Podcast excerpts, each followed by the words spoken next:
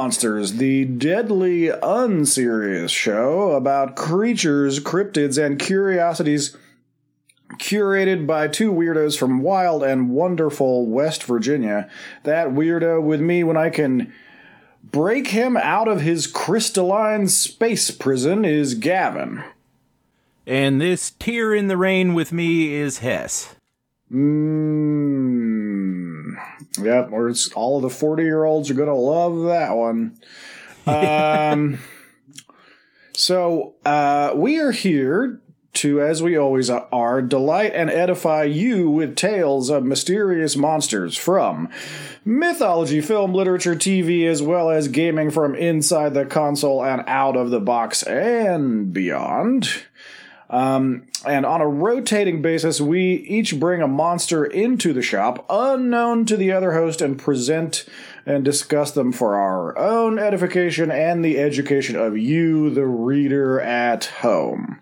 So, um, I actually, even though it's my topic today, I do have a vocabulary, unless you have a real uh, yearning to do one, Gavin. Do you want to do the vocabulary or you want me to do it? No, you can do it. The, vi- the, villainous vocabulary will uh, help inform the topic. Villainous vocabulary. So the the piece of vocabulary I want to bring in is metafiction. It's one word, metafiction, like metahuman. it's a form of fiction which emphasizes its own constructedness in a way that continually reminds the audience to be aware that they are reading or viewing a fictional work. Metafiction is self-conscious about language, literary form, and storytelling, and works of metafiction, yeah, works of metafiction directly or indirectly draw attention to their status as artifacts. So it's bringing attention to itself, uh, kind of a literary version of breaking the fourth wall, but more in like a tongue-in-cheek way. And so we will be we will be speaking about um, a work of metafiction today. So not a not a particularly funny or goofy vocab today, but it, it will it will be related when you to the type topic. in when you type in metafiction in Google, uh, a comic strip shows up, and it shows two cavemen, and one of the cavemen is smashing rocks with his speech bubble, oh, okay. There you go. and that made that made me laugh. Fantastic. We're going to start with a spooky story. Uh, with a kind of a, it's not a ghost tale, but you know, it's it's it's, it's in that in the zone. Uh, imagine it's 1896 outside of Rico, Colorado. A logging operation on a settlement previously used to excavate silver and gold from the mountains during the rush that created the Wild West. Now you and your fellow lumberjacks work tirelessly from sunrise to sunset, six days a week, to bring income back to the farm during the cold months when the sap is too hard to muck up the teeth of a two man saw, and there is no farming to be done at home thanks to harsh conditions.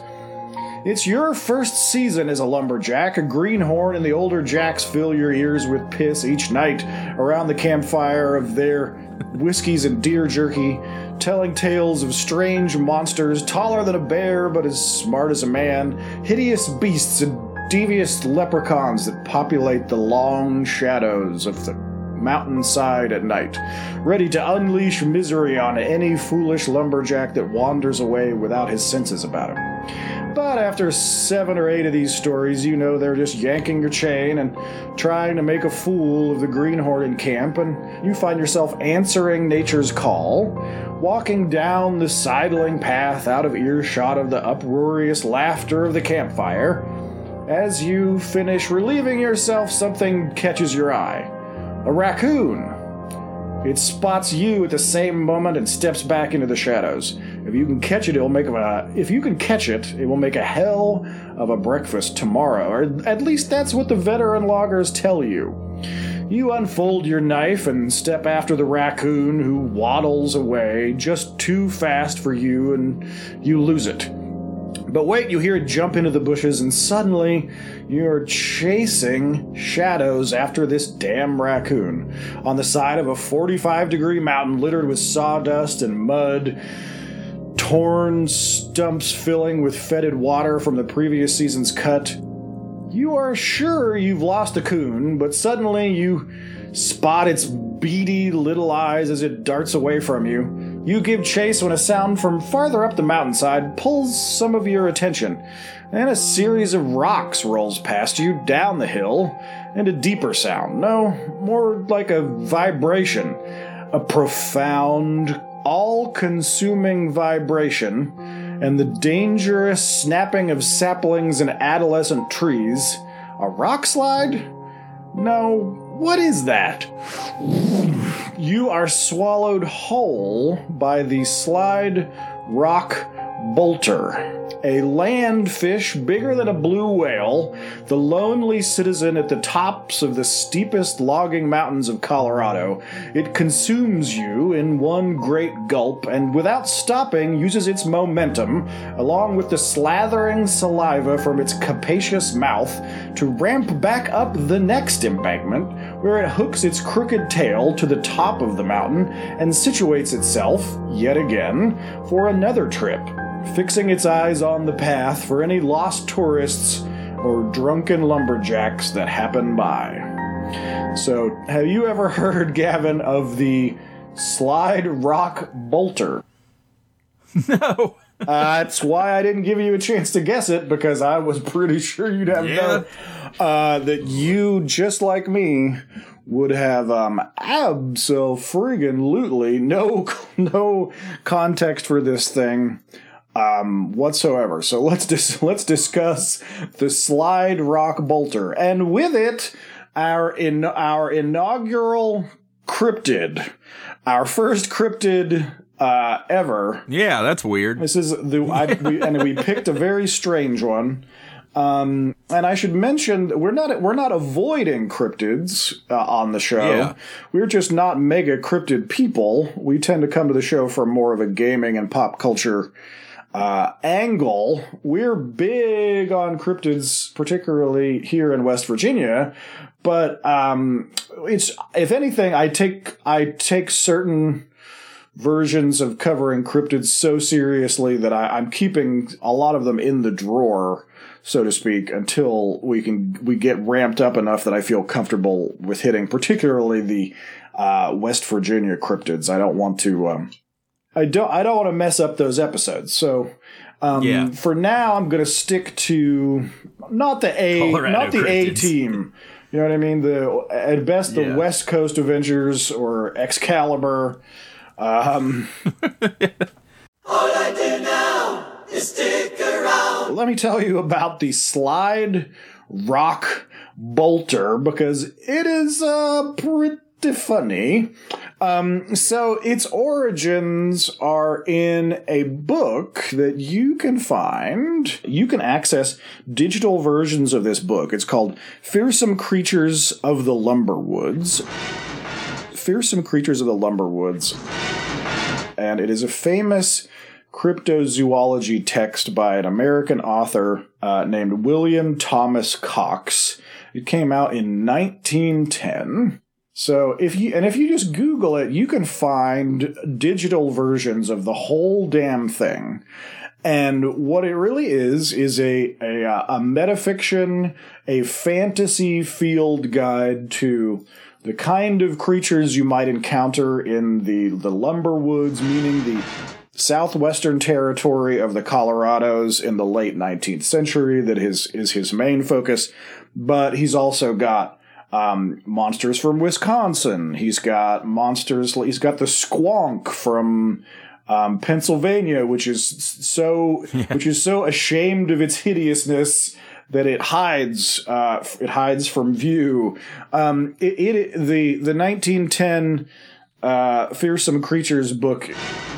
It's really fascinating because it's uh, old enough that it's a proper American folklore bestiary. Really is is um, a version of something you would call it. It is a proper bestiary because mostly it is a list of these Uh, some of them totally surreal and ludicrous uh, monsters. Uh, you guys can decide how ridiculous you guys you find the uh, the slide rock bolter. It's uh, it's it's maybe the it is maybe the most famous of those that have been in, invented, quote unquote, in the book. I mean, you know, maybe it was properly documented, but um, uh, basically, William Thomas Cox. The origins of the story are that he he worked in and around these places, and for one reason or another, the idea is that he got of a mind of being a little bit conservationalist, and that also he had a kind of sense that the community or the culture and experiences of the loggers that um, that came up in the Colorado area and in the West, um, particularly the Mountain West in the late 19th century, was a feeling that had happened and was already in the rear view. And my this is this is this part is me kind of guesstimating. This is my best hypothesis: is that he wanted to capture um, elements of that history and culture without just writing a straight uh, documentation of how things were. And his version of doing it was fearsome creatures of the lumberwoods, and some from the the full the full uh, actual name of it is with uh, f- fearsome creatures of the lumberwoods with a few desert and mountain beasts and it it covers a whole bunch of them. It's uh, the splinter cat, who is a feline who during thunderstorms uses its rigid forehead to ram trees. These trees contain its primary source of food. Uh, it eats raccoons and honey. Or the cactus cat, a southwestern feline having a coat resembling thorns and a tail like branches, notorious for its fondness for fermented cactus juice. The cat then becomes intoxicated and goes shrieking into the night. Uh, the funeral mountain Terrashot, an animal with a casket shaped structure that, after wandering down from the mountains, explodes upon contact with the searing sands of the desert. Um, it, it's uh, What is that one? It is called the Funeral Mountain Terrashot like it sound it, Terra um, T E R R A shot is one word. The funeral mountain Terra shot. In that section, it describes uh, it describes our slide rock bolter as an appendageless leviathan, save for two claw-like hooks that grapples itself atop Colorado slopes, awaiting anything at the bottom, where after the hungry creature skids down the incline with its jaws wide open. After the consumption of its prey, the momentum it gained while traveling down the slope will carry it to a new one. So, the slide rock bolter is a is a yeah. very niche creature indeed. If we if it is to be believed, in any description that I have heard, it is a singular slide rock bolter. There's not families of these things running around, um, you know. But I've I I would not go too far down the the logic track with the bolter um, to, to, to really suss all of that out. To me, it has kind of the, the a sense of the early American folklore and myths like Johnny Appleseed and and John Henry and the it has kind of these um, really fundamental like American folktale vibes throughout it. You know, that there's kind of a there's kind of a morality play hidden right under the surface and it seems not as if it's meant to be utterly convincing, but that it's uh, meant to have like a, a grand scale that that you know goes along with American folktales. That it's the the ridiculousness is in way a feature rather than a flaw. So we we managed to get a fish that's not in the water. So I'm sidestepping our um, what is that word I want to use? Our embargo on um, fish monsters uh, from from, from, sea, oh from yeah, sea I forgot monsters. about it. Technically, it is some kind of land fish, but it is not aquatic. So I don't know. I don't know. I'm. I feel like I've just barely dodged the uh, the letter of the law. Um, but yeah, I wouldn't count it as aquatic. It's not aquatic. The Colorado mountains are certainly not the ocean. I, I do know that. Yeah, it's not even wet. I'll I'll put it this way: you can't fall into the water and get eaten by it. You have to be walking Yeah. al- walking along the mountainside, which is one of the primary things that makes this thing, um, on some level, actually frightening. Is that there can be a be a thing that's bigger than a blue whale that can still swallow you in one gulp when you're just walking down a path on the, in the damn woods um, on a on a mountain, which is um, maybe maybe why it's such an interesting creature. Literal fish out of waterness of it um, really really does really does something for the what the fuck is happening aspect of the story. Um, Yeah. But to get to get more into it, I'm going to uh, I'm going to read a piece directly from the the cryptid wiki. This is just I'm going to straight up read this section.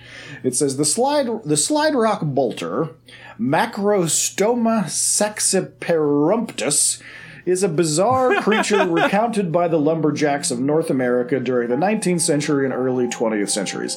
It is believed to live in the mountains of Colorado, but this beast only lived in the mountains where the slope was more than a 45 degree angle. It has an immense head with small eyes and a large mouth. It has a tail ending in a fluke like a dolphin with enormous grab hooks.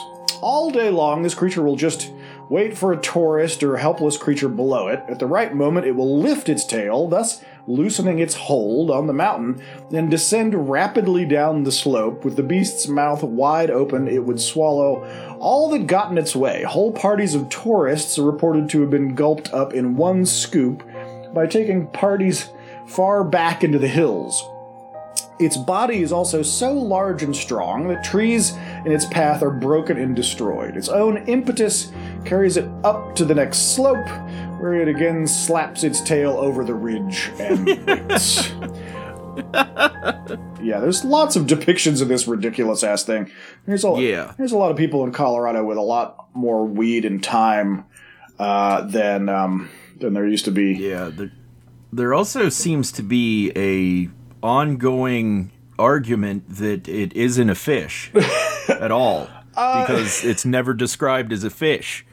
People, some people are saying that it's a worm. Well, I, I, I'm. a- I'll. I'll put it. I'll put it this way: whether or not it counts as a fish is way Yeah. down my list of curiosities about the slide rock bolter. Um, like it, I, it, it does not seem. Yeah, it does not seem as consequential as some other questions that I would have. About this big fishy fishy dude, um, but uh, there's some great ones. The one it's called bolter1.jpg is kind of like an old timey one. It's down in the lower section, Yeah. the lower gallery. Um, that is that is uh, from the actual uh, fearsome creatures book that was illustrated by uh, Coert du Bois, who was a forester that Cox uh, employed to do the manifold illustrations in the Fearsome Creatures book. I mean, it's it's pure 1910 jibber jabber. It's it's lovely, but um, ultimately, all of these these stories boil down to one thing: that it, it eats tourists. It sometimes eats uh, lumberjacks. Whatever whatever gets whenever it sees a big enough meal, it takes its um, massive scrotum like fins off of the top of the mountain that it's resting on, which just causes its incredible weight to shoot down. And then it is somehow able, it must have a really good sense of like leading the, leading the bullet in front of, in front of the, the, the deer, like, because, you know, it's gotta, it's gotta hit where its prey is gonna be, not where its prey is when it lets go of the mountainside. So it's got a real powerful sense of um, timing. also that it's whatever it's eating does not have the good sense to get out of the way in the time when it starts down the mountain. By the time it gets to uh, what it's going to swallow, uh, and but there's but the the photos you just got to see them to believe them. They're they're they're phenomenal. Uh, photos. Why am I saying photos? The illustrations um, yeah. of this uh, of this fantastic thing. It alternatively looks yeah, it, it can look like a menacing worm with massive fangs. Um, in some cases, a lot of times it just looks like a like a a, a gargantuan billy bass. You know, it's a, it's you know, you- it's the great thing about something that's only been described is you got a lot of leeway to get to get jiggy with it.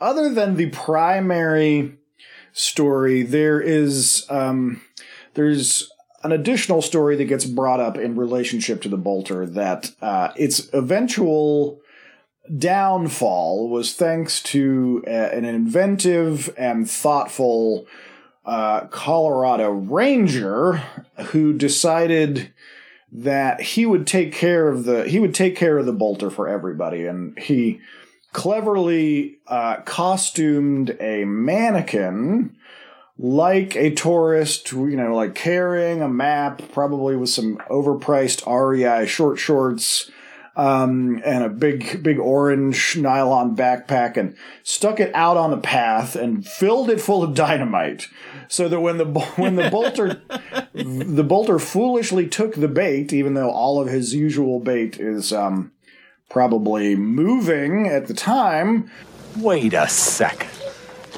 uh, he fell for the mannequin trap, gobbled up the gobbled up the faux tourist, the faker tourist, and um, was subsequently blown to Kingdom Come. And the uh, the the subsequent shockwave was so pro- was so powerful that it knocked down all of the buildings at the old Rico, Colorado uh, lumber town and then flattened them all.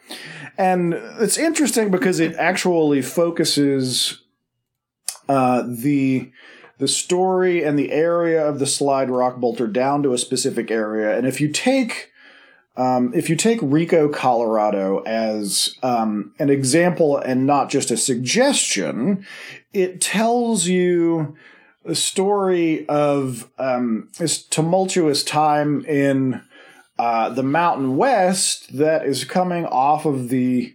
It's really kind of the. It, it's it's it's really in parallel to the Wild West and you know the Dakotas and the the far Southwest territories that the railroad industry after the mining industry in Rico it falls to um, a, a series of just economic disasters, it, they transition over to timber, and the way they're able to do this is the treaties that had been negotiated with the Ute Nation tribes.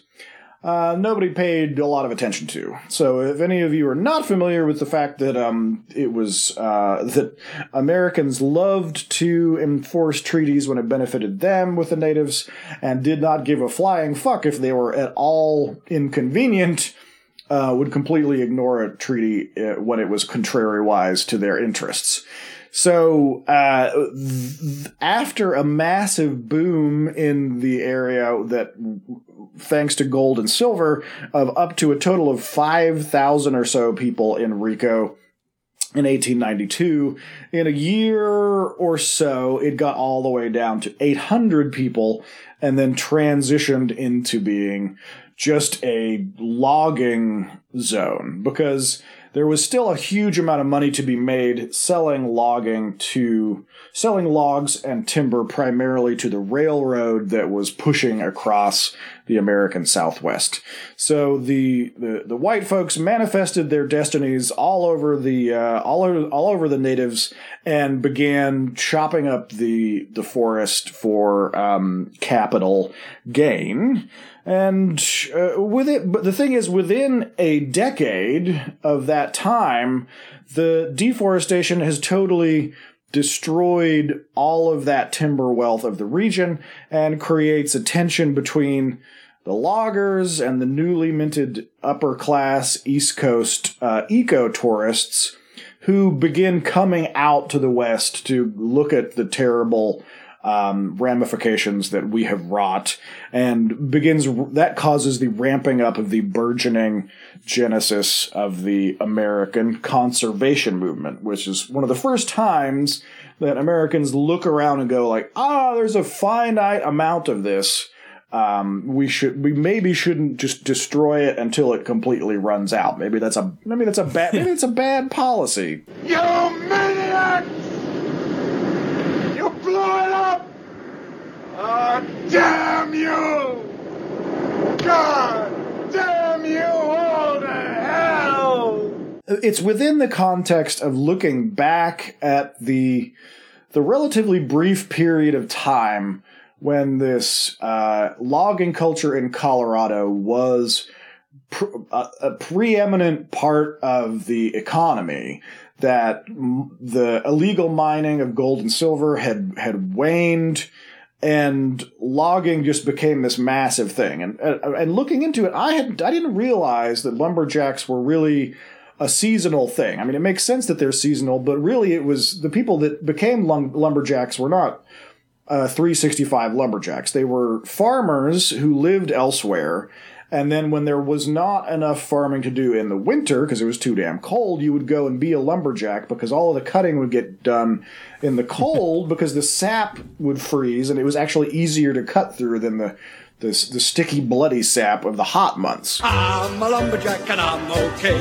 I sleep all night and I work all day. So lumberjacks are not a devoted profession during that period. You would be a, a subsistence farmer, um, and then you would go be a lumberjack during the, the crappy months, which I'm sure makes it uh, even more satisfying. and to do that's it. okay. And that is okay.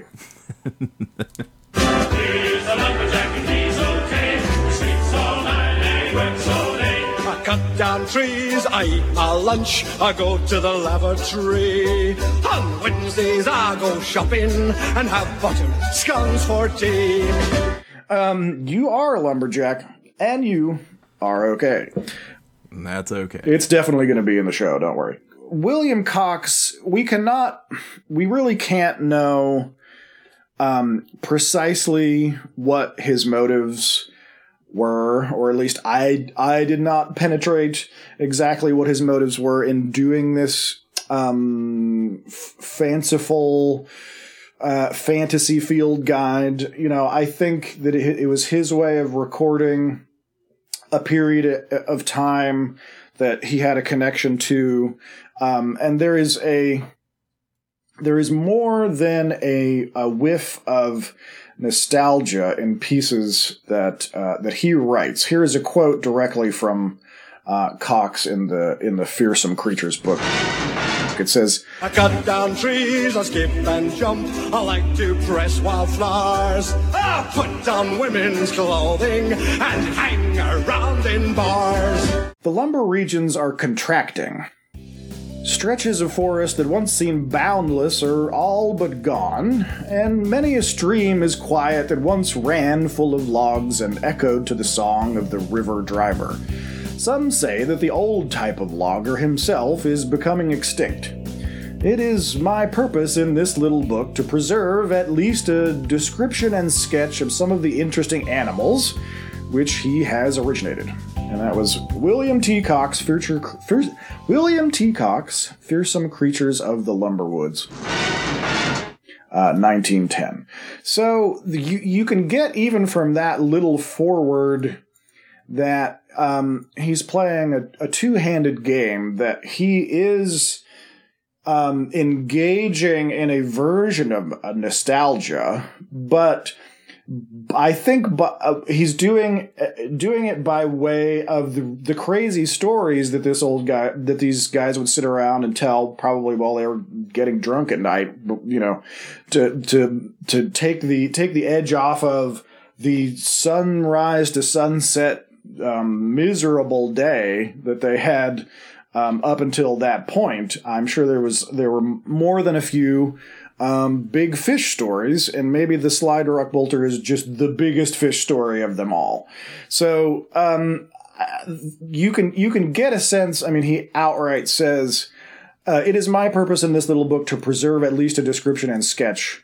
You know, he makes it about the monsters or the creatures. However, you know, he probably wouldn't have used the term monster, but I, I think it is it's an interesting way to to to create a piece of fiction that somehow gets at history in a way that perhaps he didn't even intend. Gavin, what what is occurring to you looking at these pictures, uh, hearing the stories that I'm describing? What's what's jumping out of you? Because I'm I'm talking too much.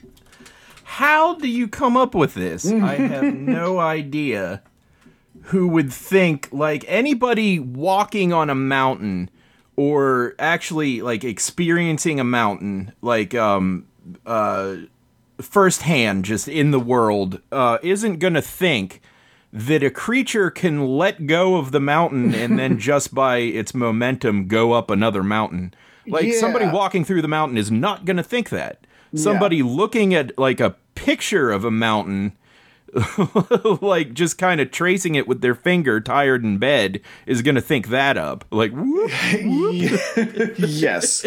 Well, I don't know. I that that last part, I I think it's complicated because there are a few examples in the fearsome creatures book of kind of a monster that seems to explain a phenomenon that the loggers are actually um interacting with you know sounds that they hear in the Yeah. night or um like what's what's what's killing these animals and i think that it's possible that the slide rock bolter is also filling that niche in that what they have is a lot of examples of you know the rock they'd they'd be experiencing rock slides they'd be experiencing mudslides mudslides would be a major issue because when you Yeah. when you when you log a whole mountain you've completely destabilized the the surface and made it incredibly susceptible to the mud and- and shifting would during a rain. all the time. yeah, and and so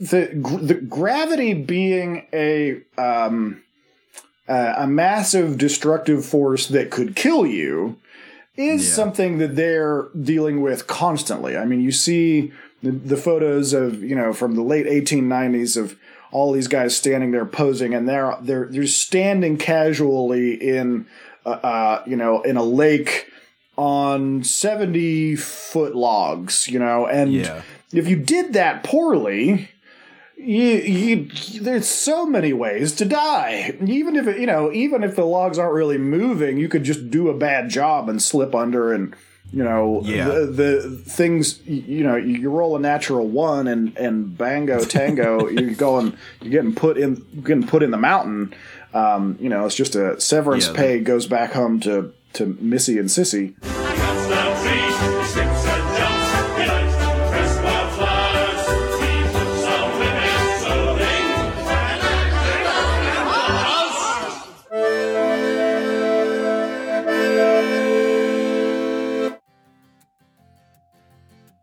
Hi there. My name is Douglas Rassensberger, and I'm the CEO and founder of Douglas's Cutlasses. Have you ever found yourself in this situation? You've just gotten home from a long day of spur and growth at your small but thriving business. You're just trying to slice some quality deli meats and cheeses for a relaxing snack, and suddenly there's a mysterious intruder rummaging through your garbage outside. What's a domestic disruptor to do when you get in a pickle like this? Pull out your handy dandy short handled, half guarded naval sword, that's what. Here at Douglas's Cutlasses, we've got every possible cutlass for every conceivable scenario. Are you an aspiring or current CEO of a Fortune 500 company? I've got a cutlass for that. A middle school teacher struggling to maintain discipline in the classroom? I've got a cutlass for that. Looking to add a little flair to drab dinner parties? I've got a cutlass for that. Some people say to me, but Douglas, I'm not a pirate, privateer, or sailor. What do I need with a battle quality 27 inch half guard naval sword?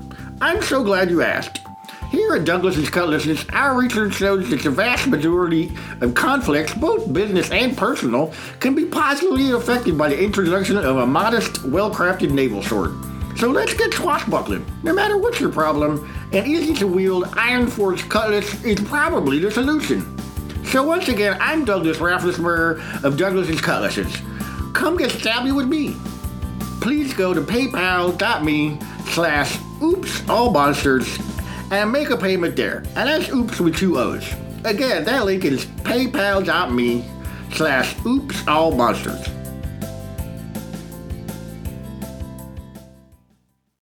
There is about 20 or 30 square miles here next to Rico called Landslip Mountain. so, Well, and I Yeah. I did not I did not get big into the maps, so yeah, that's good good for you. That's that. I mean, that makes a I'm lot looking of at sense. the mountain. I'm, I'm wondering where does Sulphur Creek go? It seems like Sulphur Creek intersects with Dolores River, but I Oh, can't see the creek. okay. Anyway, Well, you you solved that mystery, but I think I think that this I, of I Sulphur the- Creek and the Rock Bolter. I think that the slide rock bolter is is an example of whether it was concocted by Cox or whether he inherited this story from the lumberjacks that he was associated with and wrote it down as they told it. I'm a lumberjack and I'm okay. I sleep all night and I work all day. I cut down trees, I wear high heels, suspenders, and a bra. I wish I'd been a girlie, just like my dear papa. I think it is a it it feels to me as if people that are encountering strange geological phenomenon they're encountering the results of uh, deforesting the the mountainsides. They're they're people that are a very profound anxiety about things flying down the mountain at them about the deadliness of inertia and gravity.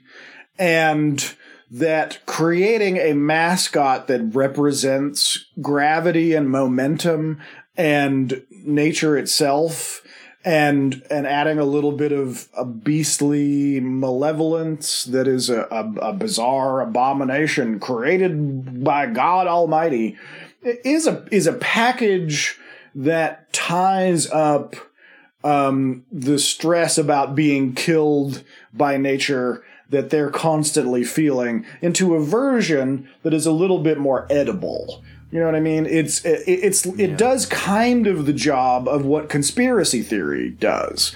Like it, it, it if you you know, it's more upsetting to think that in Colorado in the 1970s that you had Edmund Kemper killing people. Maybe you also, you know, you- Ted Bundy might have been in the same area Ed Kemper was. There are two or three other decapitating killers that killed, you know, um, women that they picked up on the side of the road. That in reality, unfortunately, you, you want to come up with a conspiracy that says, like, okay, all of these people were Charles Manson, or all of this was Ted Bundy, you know, a- and because a, a conspiracy theory or an overarching umbrella explanation that says this was all uh, the CIA, or this was all um, you know the mafia to get rid of JFK or whatever. It means that okay, there's one bad guy, and that's all. That's the only thing you got to worry about, right?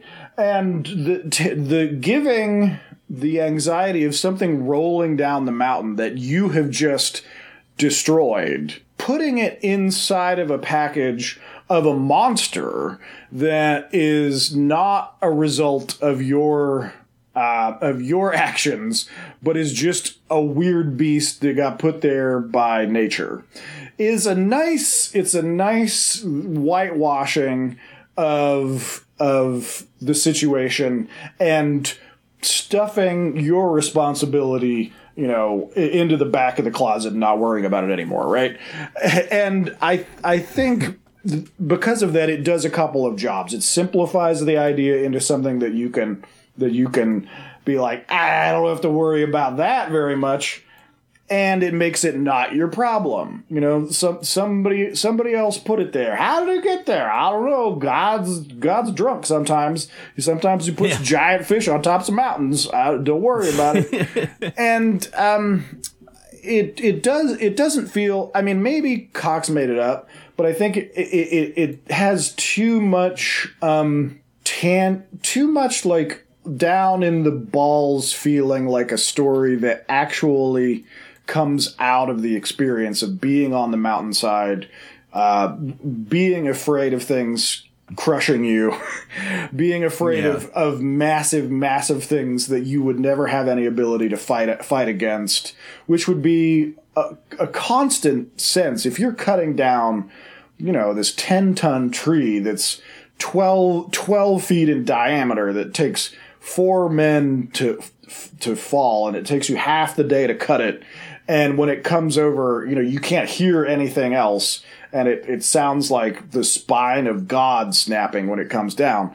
You know your sense of things that can just happen and bang you're gone would be it, it was it's an anxiety that i think even the most robust uh, and or dull mind would uh, build up a natural fear against because you know th- fear has a job of making sure you don't get killed by a fucking tree that falls over on you.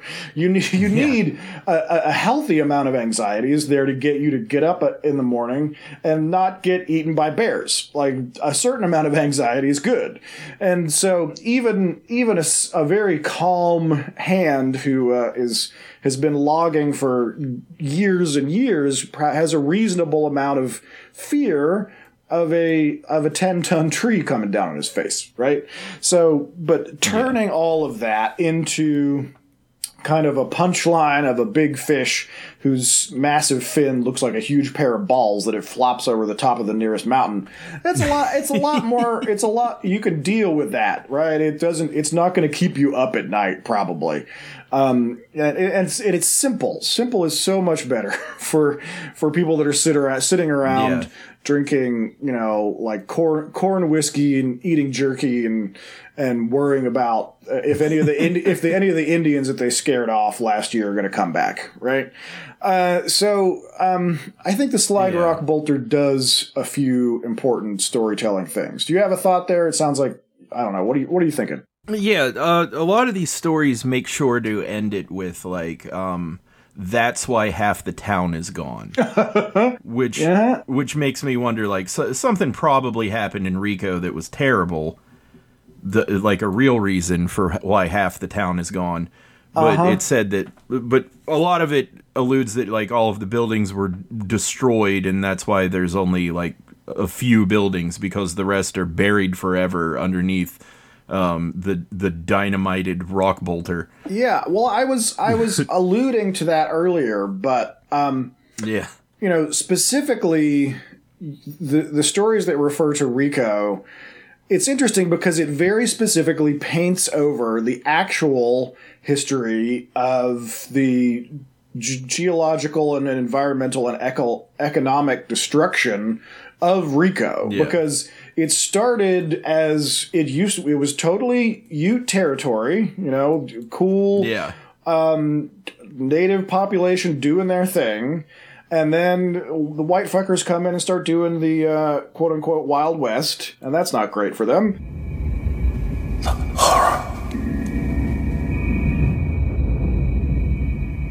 But then uh, the the real nail in the coffin comes in that gold is discovered and silver's discovered. So although that there is, there is legislation that means you're not allowed, we you know we've organized with the Utes, we've got boundaries, we do not go in and mine their territory. But we're gonna just like not worry about that if you start doing it, maybe nudge, nudge, wink, wink. Know what I mean? And so tons and tons and tons of illegal mining starts going in, and you know, like nasty ass white people with suspenders and guns start, uh, con- you know, getting into conflicts with the with the the Utes. And then essentially move move them out over a period of years and each other. Uh, with the help of various actual organizations. And then they the place gets mined to hell and mined to hell during the, the mineral rush. And then a couple, you know, the, the gold starts drying up and the, the next the, the in the next era where you're basically not even dealing with the Native Americans anymore is that there is a silver collapse. The price of silver goes into the basement. And so everybody that's there running silver mines is like, ah, fuck. I'm, I guess I'm gonna go back to mining Bitcoin back in Virginia, and and basically fucks off. And that's what create that's what that's what creates that um, slide, so to speak, from uh, around five thousand population to less than one thousand over the course of one year. You know that is what that is what cap that's what capitalism does. Is the market changes and I was like, fuck this, fuck this mountain, fuck this Indi- these Indians. Fuck this whole damn thing, and then everybody everybody fucks off because because of the market, and now you just have a place that is is um, useless for the mineral industry, but is good for logging. And there's still a demand from the railroad because the the the, the whites have to, you know, fuck the whole Southwest with uh, with with transit and com- commerce. So um, they need all they need all of these logs.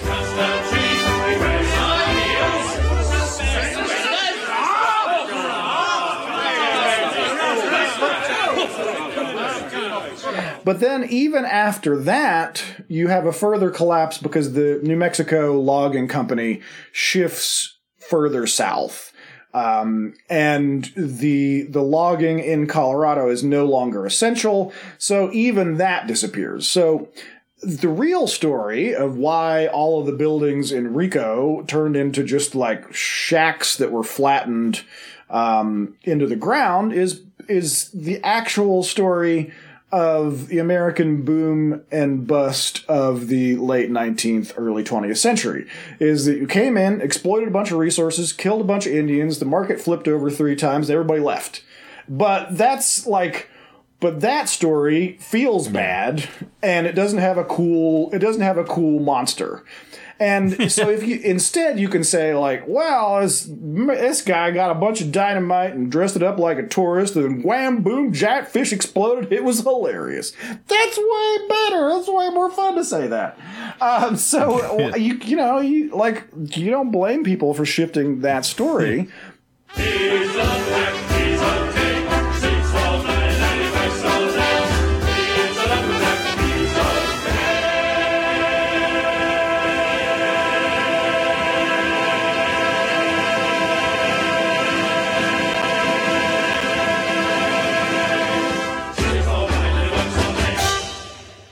I got lost looking at Google Maps. There's there's this little one mile long island off of Hawaii that just has like a single tree in the middle, and that seems like a cartoon to me. You think it's left over from Warcraft 3 or something? Like there's, there's just a troll. Some secret spot. Yeah. yeah, there's a troll wandering around that one tree going, What you want me to do? Who'd you want me to kill? zug zug. Yeah. You're the captain. yeah. my denouement, my my outro, my conclusion of this one is, and I did not have this locked up until until I really got all the way into this. But here is going to be my um, uh, Sierra Club soapbox ending about about this topic. uh, so so everybody. Everybody, um, z- get your North Fa- your two hundred dollar North Face jackets on, and uh, and just get ready to go.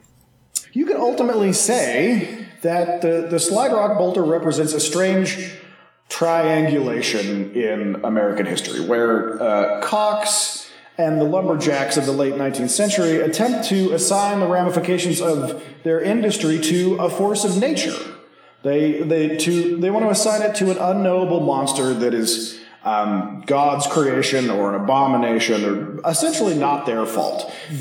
That the destruction of the forests and the mountainsides could be the result of their very hands is somehow less fathomable than a multi-ton scrotum-finned landfish that Tony hawks his way down a river of his own spittle. Um, alternatively, Oh yeah. Uh, the bolter can represent the wrath of the mountains themselves taking vengeance against those that have done them such harm. But this is a, a comfort that we, as the consumer of this story, do not deserve. It would be as if we blamed global warming on Daenerys Targaryen's dragons, who were in turn upset about the melting of the ice caps. It waves it, wa- it waves a red flag at the charging bull of responsibility, but at the last minute casually prances out of the way and pulls a smug, satisfied grin at the audience that we can continue to destroy the planet and pat ourselves on the back because we did it with charm and the wit of a cunning bard while doing so. So what is the big fat uh, lesson of the Slide Rock Bolter? That we should learn to assign blame in a way that is accurate and accurately accounts for the injuries that we cause to the planet, because that is the sole purpose of blame. It is to create an instruction manual and a map for going forward to avoid the dangers and pains of the past. That is what blame is for. Feeling bad is not the point. The feeling bad is to get you to avoid doing shitty shit. So what the bolter does is gives us a plausible deniability to Cox and or to the lumberjacks, and that deniability is uh, of a kind that we no longer have the option of suffering. Okay, so asterisk climbs off of soapbox, close asterisk you know, I was not looking for an environmentalist um, lesson uh, when I grabbed onto this one. I think it's totally coincidental that I I I found this terrifying mountain fish, and I thought that's hilarious. And I need to do a cryptid, so bang! That was about as, as complicated as my thinking was when I found this. um, it was like, look at that hilarious fish with balls on the top of its tail that slides off of mountains and eats things. Either either one of us are gonna find like some type of deeper meaning or story to it. It just so happens this one already had one built in. So there, there we go. Yeah, I mean, very quickly, this is becoming, um, you know, a, a come for the balls, stay for the lesson show. Yeah. uh, and and I think that I think that's fine. I you know like I'm I there there are certain flavors of finding the profound that I, I want to avoid. You know, I, I don't plan on being uh, uh, getting too preachy too often. This is just one that walked itself Yeah. right into a classroom and up to a podium and said, "I'm about the environment," and I, you know, like I, I just particularly how fucking fucked up everything is right now with how wildly this hurricane is going to totally destroy like a significant portion uh, of the country right now during the middle of a pandemic and most of us can look around and be like that's just a bunch of coincidences. It's not a big deal. That's probably not that's probably not. Yeah. don't worry about that. That's fine. It is it is um it is just so insane uh, and at the time, you know, these lumberjacks, they would have looked around and they'd been like, man, we did cut down a lot of trees. All right, better go back to Yeah. the farm. See you in Ohio.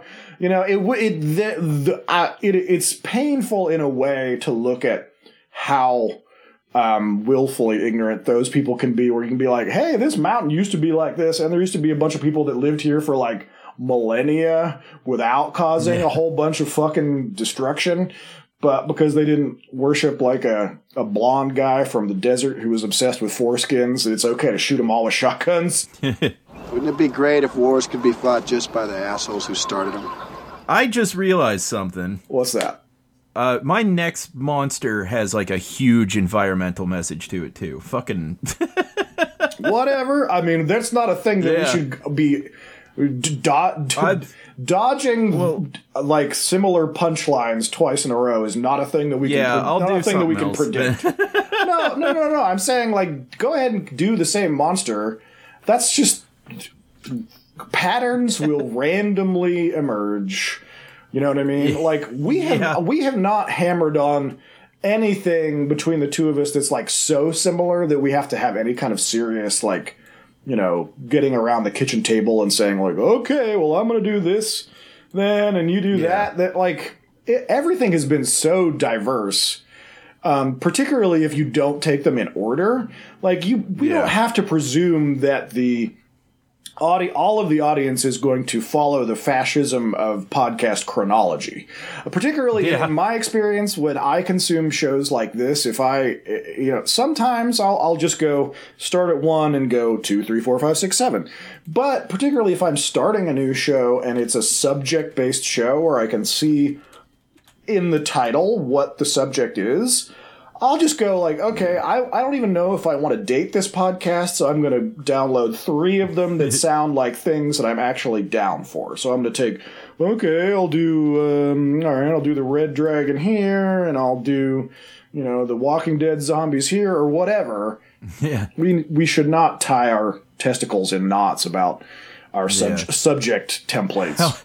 How metafictitious could we get um, discussing this on the podcast?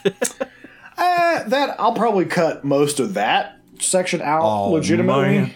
I mean, I, but uh, well, that ruins the, the small joke I just told. All right. That's fine. no, no. I mean, I'll probably leave in enough of it that you can say that joke still. So, it's, it- but how fucking how fucking hilarious are these stupid pictures of this damn mountain yeah, fish? this I've been looking at a lot of. There's so many pictures of it. Uh, yeah, and they're I'm, te- all I'm telling you, they legalized weed in Colorado, and now everybody's just got like uh, took out Yeah. all of their took out all of their uh, pens and pencils from junior high, and they're like, dude, this thing fucking smacks. Imagine this fucking thing coming down the mountain and shit like hundred miles per hour, man. Like it's uh, it, Colorado people. I mean, it is a great, it is a amazing and great thing to illustrate because it's so stupid. Because like it, it looks ultimately kind of like a dead fish from a Korean market, but Yeah. make it a hundred thousand times too big and it can eat you by surprise. There's there's a lot of these. Like I said, the counter argument people who want it to be a worm. Yeah, There's like just as many of those pictures of it just being like a tube worm. that's in a way way more terrifying. Um because yeah. at least you don't have to ask like, how did the fish get up there? Why is there a fish? I don't know. Yeah. Uh, but uh, you know It's just a tube worm. it's just it just kept eating. It's start it's, It's it a- started eating grubs and then it ate mice then it ate cats It's a damn then it ate tremor. It's a raccoons. tremor. yeah it's just the solo graboid yeah the solo graboid theory Broke into the wrong goddamn rec room, didn't you, you bastard? And then it started eating deer and then it started eating bear and then how you know finally it gets gets to eating um shitty uh pennsylvania tourists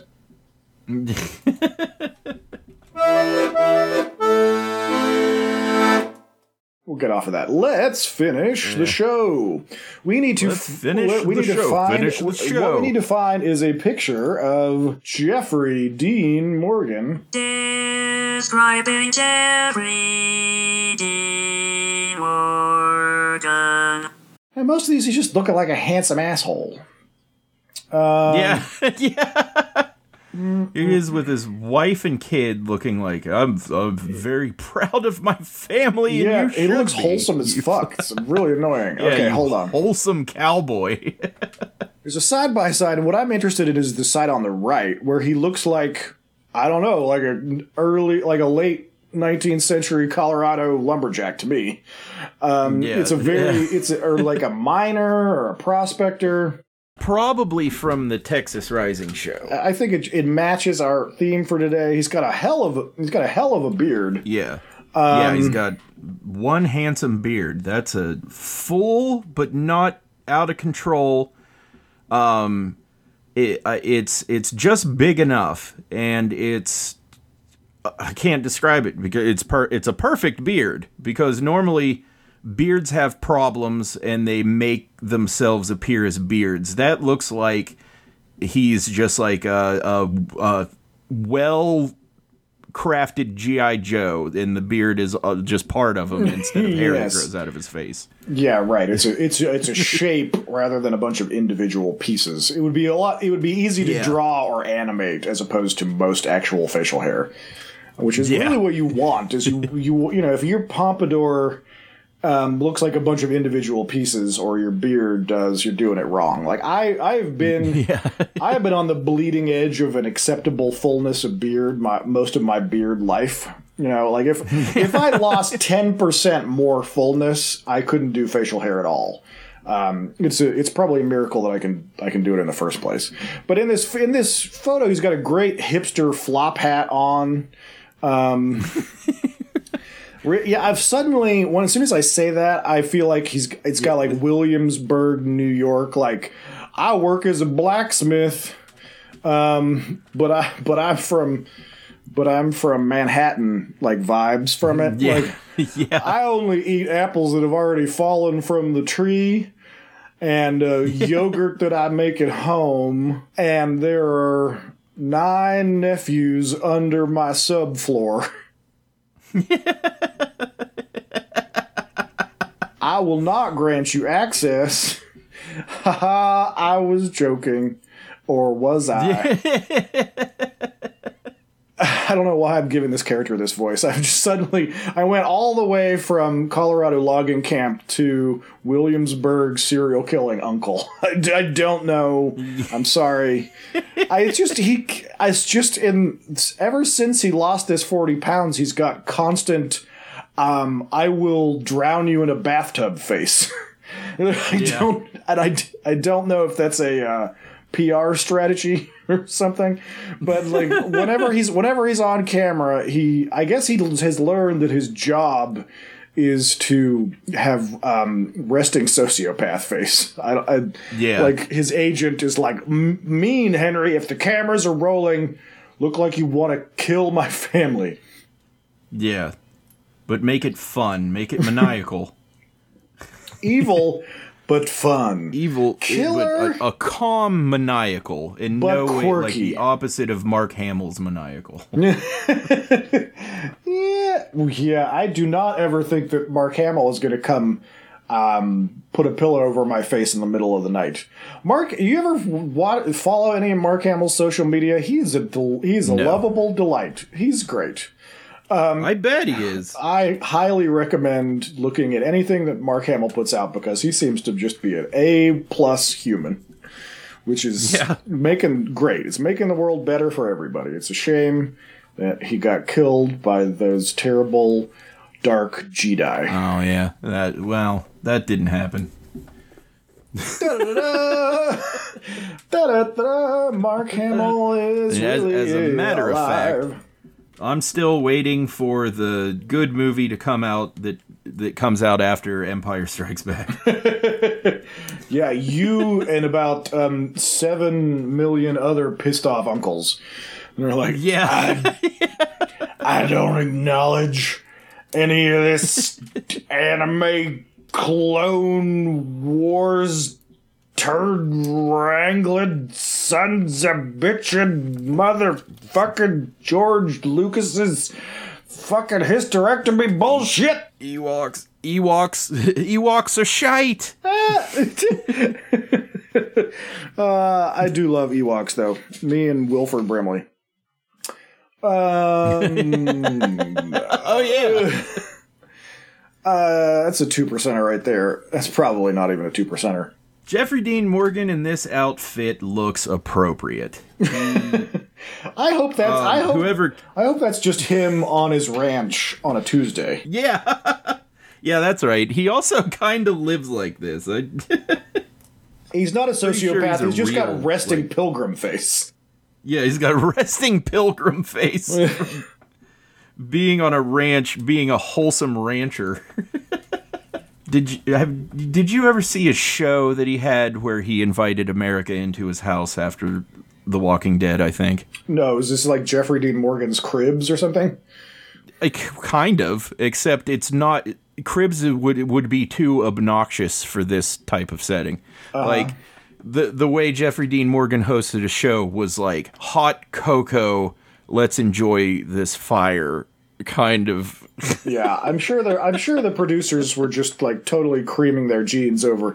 Look, it's a hilarious juxtaposition, but the bad man he has a cocoa in the nice house. Yeah, Yeah.